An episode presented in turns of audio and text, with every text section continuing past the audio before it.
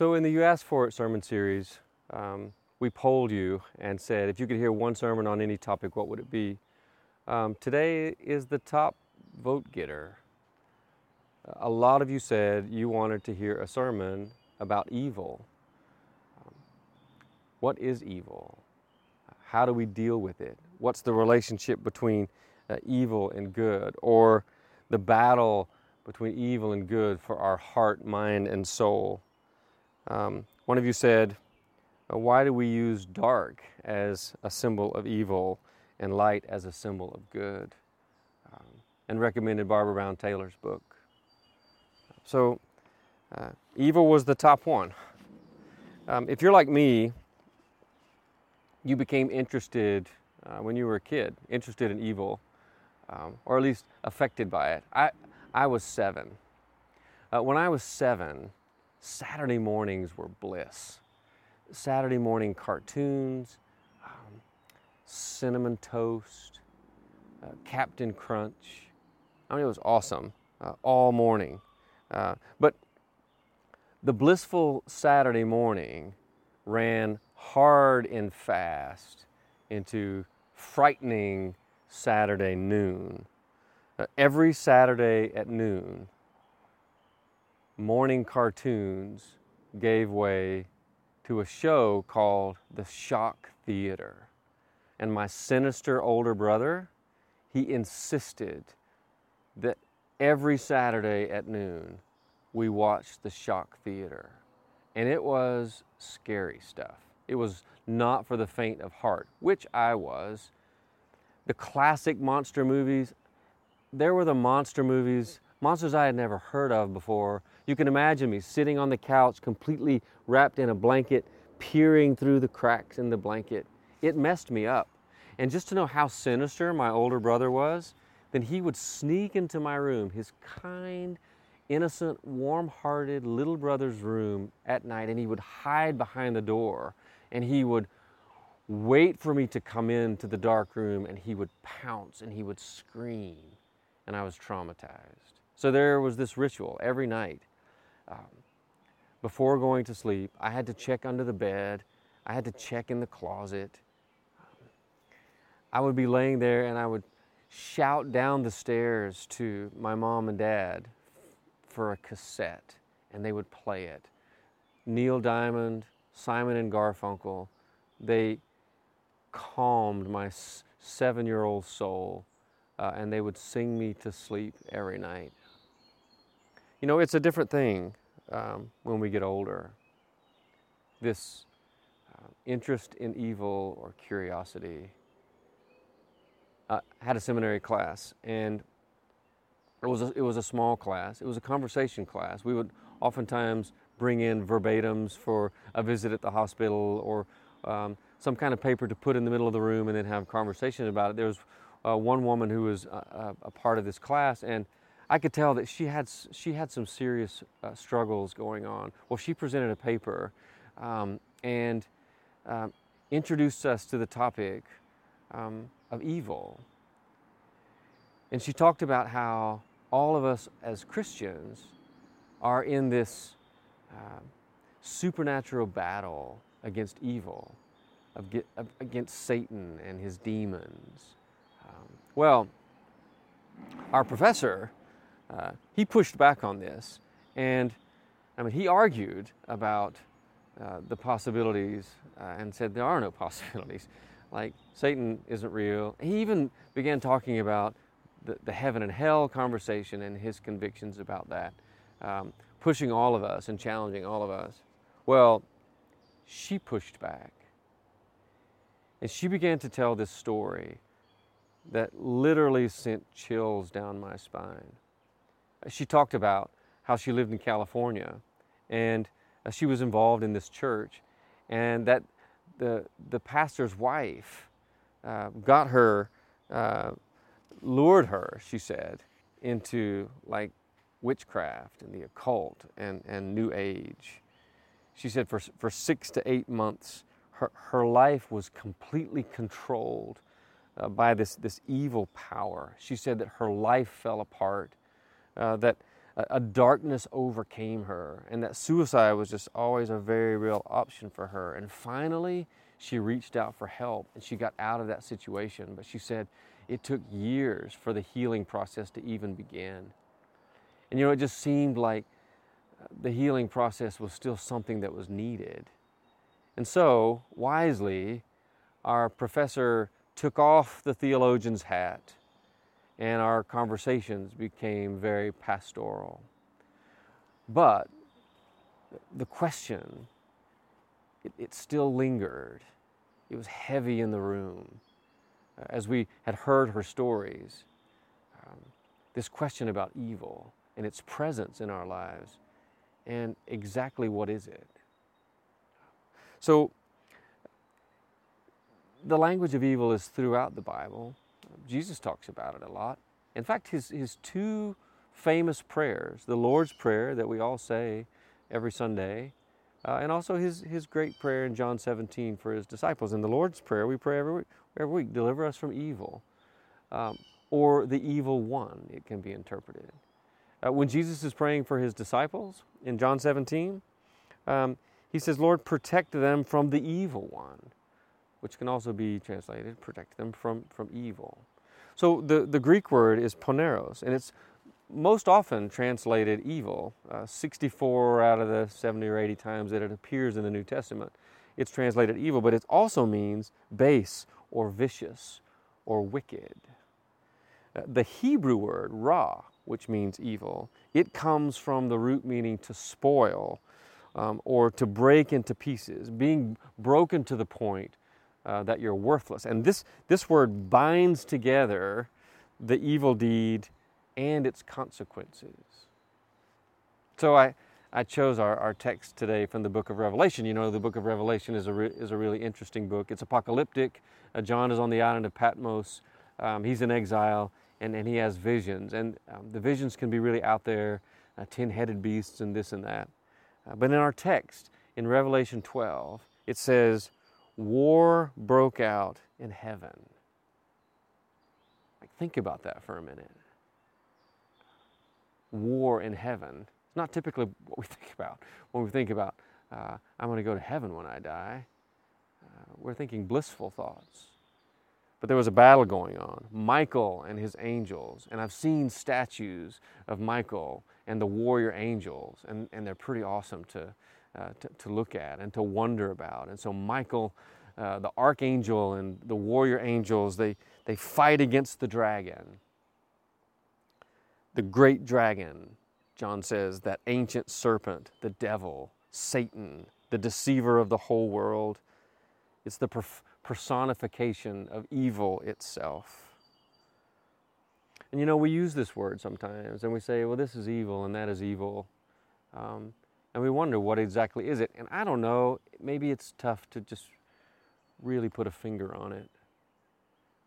But sometimes we sense it. Sometimes it's frightening. Um, Christopher Rowland, who is a, a, New Testament scholar and, and who wrote a commentary on the book of Revelation, he says uh, Satan symbolizes that which stands between humans and the divine presence. And I think that's at the heart of it especially when we understand that that's what God wants more than anything else is for us to be together and to be present. He says the personification uh, of evil as a dragon or a serpent, or Satan as a dragon or a serpent, is a sign of the reality of evil. And as Revelation indicates, the manifestation of Satan's power is complex, it's institutional, and it's social, and it's also personal. And I think those are the things that we tag or name as evil is when we see it or feel it in a person or in ourselves, uh, when, when we see it in society. Uh, it's systemic. You see the darkness of things uh, like slavery and racism and the horrors of war, uh, the unbelievable things that a, a human person um, can, can do to another. So the beast uh, is, is a concrete embodiment of this evil power. And so, in you know, the you ask for it question, um, the, the question is, well, what can we do about it? How do we respond to evil? Well, you know, the Apostle Paul writes a, a letter to the Galatians, um, excuse me, Ephesians, the, the church in Ephesus. And in Ephesians chapter 6, uh, he talks about um, our, our, battle. Um, this might be familiar to you. Ephesians 6.12, For our struggle is not against enemies of blood and flesh, but against the rulers, against the authorities, against the cosmic powers of this present darkness, against the spiritual forces of evil in the heavenly places. And so he says, therefore, like this is our, our, our battle is against this. Uh, therefore, we need to put on the whole armor of God. You remember that? I just remember uh, being um, uh, in, in, Sunday school and as a kid um, singing the songs and talking about the, the armor of God that we put on. Uh, but what Paul says um, in, in, this is we, we, we start with the belt of truth. And I found that to be very interesting. You know, the, the belt, especially if you're wearing some kind of robe, like you gird up your loins, you know, with the belt. It's like um, you do that to get ready. You do that if you're gonna if you're gonna move and and and uh, run and, and have freedom. And it's it's the the starting point. You gird up you gird up your loins, and that's the foundation. And the foundation is truth. You know, truth is truth is getting real with people. The truth is about removing our masks and, and being able to be who we are. I'm, I'm having a genuine relationship with you, but I'm not having a genuine relationship with you if truth is not at the center of it. Uh, there has to be truth telling.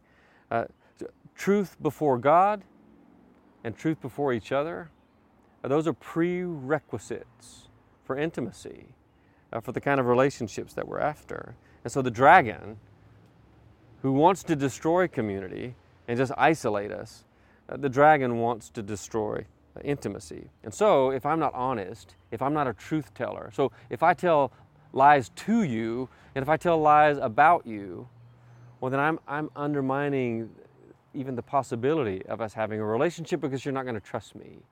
Um, therefore, you're going to you're going to be guarded. So, um, you know, you can love me because love is a verb. You can do nice things for me, um, but you can't really be my friend. Liars are lonely people. And I believe, surely, certainly, anybody that's in the dragon's lair is going to be overwhelmed with the icy chill of loneliness. And so, uh, truth is about exposure. And so, we uh, expose the darkness with the light. Uh, exposing the darkness to the light diffuses all kinds of evil. Um, so, truth and honesty um, that's how we get at it. Uh, the second thing that, that Paul says is, is the breastplate, like this piece of armor, the breastplate of righteousness. And so we're committed to God's way, which is the righteous way. Um, but you notice, like the, the, the breastplate, it protects the vital organs. Uh, one of my favorite uh, verses in the Bible is Proverbs 4:23. It says, "Keep your heart with all vigilance, for from it uh, flow the springs of life. Now, in the beginning of the book of Revelation, um, Jesus is uh, sending these letters to the seven churches of Asia. And it's really interesting reading. It's in, in Revelation chapter 2 and Revelation chapter 3. And he, uh, to each of the churches, the seven churches in Asia, he, he affirms them for certain things and then I say, well, I've, I've got this against you. Well, in Revelation uh, chapter 2, there's this church that's doing all kinds of good stuff like their, their, their works, their toil, their patient endurance, they're intolerant of anything that's evil. I mean, they've really got this going on. Uh, they're suffering in Jesus' name. They're not growing weary. Like they're strong. It's this church that's this real picture of strength. And yet Jesus isn't pleased with them. And he says, uh, I have this against you, uh, that you have abandoned the love that you had at first. You've lost your first love.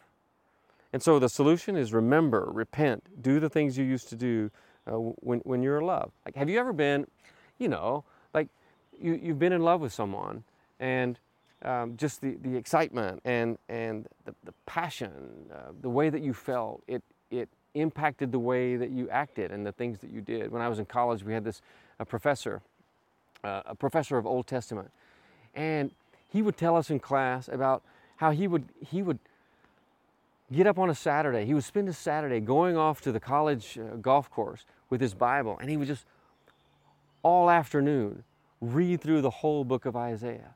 And he was like giddy about it Um, and we just thought this guy was nuts. He was just like this, this uh, silly, uh, nutty guy. Uh, but, but I know what that silly look was about now. It was a lover's thing. He had this passion about uh, being in God's presence and, and about loving God. Well, I, I wonder about my intimate times with God. Do I have that kind of passion? Am I guarding my heart in that way? Am I chasing after God or am I chasing after things that are, that are worthless? There's evil lurking behind that, uh, going down the wrong path. Is, is my um, most intimate times with God, like, are they a, a, distant memory? Is God pleased with my relationship? Um, sometimes our answers can be disturbing. Uh, Eugene Boring said something interesting as I was studying about this passage from Revelation. Uh, he said, although John uses mythological language, there's a sense in which John has reversed the order of myth as understood in the pagan world. He says, there, earthly history is only the byproduct of events in the heavenly world among the gods. In Revelation, the scene of God's saving activity is on the earth, in the life of Jesus and the lives of Christians. The incarnation, crucifixion, resurrection, the testimony of Christians happens on earth, and that results in the defeat of the evil powers in the transcendent world. So it's like we have a role to play in this. Albert Schweitzer, um, in his declining years, um, he shared his philosophy when this reporter, I think, kind of probably asked him our same question. A reporter asked about the world's distress. And this was Albert Schweitzer's response No matter how great the evil of the world, I always hold firmly to the conviction that each of us can do something to bring some portion of that evil to an end. So it's like Michael and the angels, the warrior angels, who fought against the dragon. Like, we need to do the same thing. That's what happened at Pentecost. God turns the church loose on the world. The church bursts through the gates of hell and brings the light of the gospel. And so when I think about uh, what that looks like, I think there's beauty in uh, the simple things that we can do. Uh, Tony Campolo tells a story about his father um, that I think is a good uh, answer to the question. So when his, when his father uh, came to the United States uh, from Italy uh, when he was a kid, newly arrived, he spent the, the summer evenings gleaning beans in the field. The, the people who owned the bean fields um, would allow him and, and others like him to pick the beans that hadn't been picked, you know, the gleaning of the fields after the, the picking had been done, and they could sell them in the roadside stand um, to make some money. And, and that's what his, his father was due. Uh, it was hard work, but like he needed money to have a decent place, and he needed extra money um, uh, from, from his other job uh, to buy enough food and stuff. So one evening, while he was picking the beans, um, he looked up and way down the road was this gigantic African American man who was also picking beans. And this guy, he was picking fast, picking on each side of the aisle. Um, and it was, it was really discouraging to him because he knew uh, that in no time at all, there would be no more beans to pick.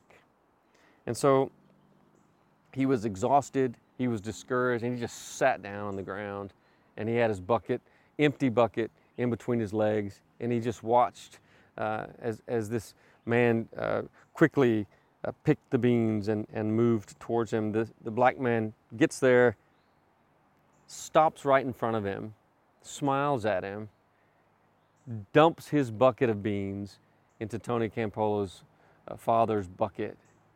And then he, he says to him, smiling, Someday, when you see someone who is tired and needs some help, Remember what I did for you, and you do it for them. He said his father never got caught up in the racism of the 1930s and the 1940s. He never got caught up in it because every time he saw an African American person, he remembered this gigantic man who showed him such kindness.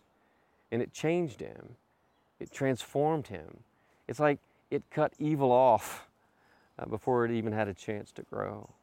And so, of course, that's what he, he taught uh, his son uh, that there's good and bad in, in everyone. Loving kindness is a trait that all Christians should exhibit.